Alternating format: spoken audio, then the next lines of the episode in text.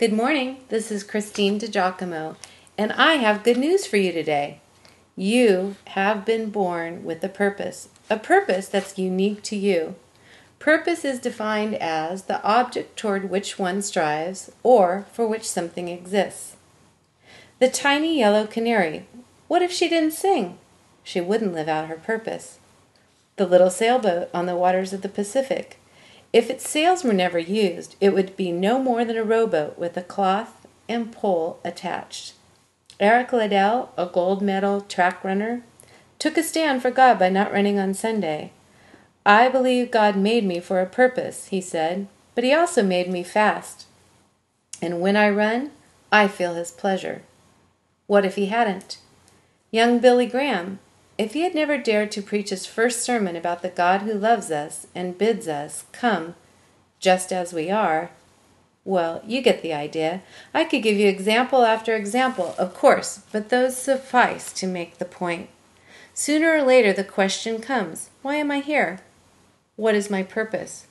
For some, it comes earlier than later. For instance, my Amy started asking me those questions at age seven when I was putting her to bed. She has never stopped thinking deeply, that girl. Mommy, can you tell me the meaning of life? To which I said, oh, Amy, can't we just play Barbies? Well, except for Amy, these questions occur at different life stages, most of those at obvious junctures. I think that all people, men and women, hit midlife and begin to think, is this all there is? Is this all I'm ever going to be? Am I missing something? If you are asking those questions, the chances are that you are unsure of your purpose. Why am I writing about this now? Because once again, the subject has come up in several of my spheres of influence, so it's time to explore.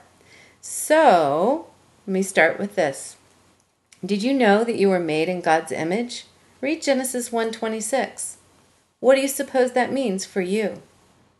As God's created, what are you anyway? Your body, soul, mind, spirit. Since nothing is wasted in God's economy, all of those are encompassed in your individual purpose. You might consider Psalm sixty-three, verse one, Matthew twenty-six, verse forty-one, and Mark twelve, verse thirty. That was where Jesus said, you shall love the Lord your God with all your heart, soul, mind, and strength. Why did God create you? He created you for relationship with Him. Before the Garden of Eden was corrupted by sin, do you remember that God walked in the garden with Adam and Eve? You can read about it in Genesis three, verse eight.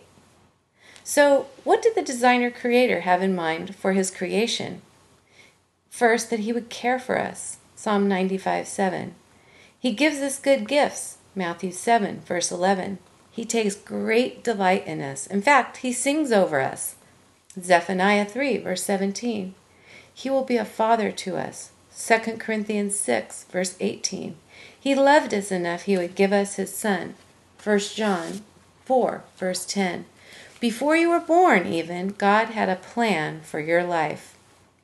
Jeremiah twenty-nine, eleven says, for I know the plans I have for you, plans to give you a hope and a future. The psalmist said, the Lord will fulfill his purpose for me, in Psalm one thirty-eight, verse eight. We will not know our God-given purpose without knowing our Creator God. What are the steps toward finding your purpose? Consider your relationship with your Creator. Do you have a personal relationship with Jesus Christ? Have you surrendered your will to His? If not, you're invited to do so now by praying a simple prayer of faith. After all, this is the beginning of finding your purpose. Your prayer might be something like this. Dear God, I want to know you more. I recognize that I sin regularly and that no unholy thing will be in heaven with you. Since I want to spend my eternity with you, please forgive me of my sins.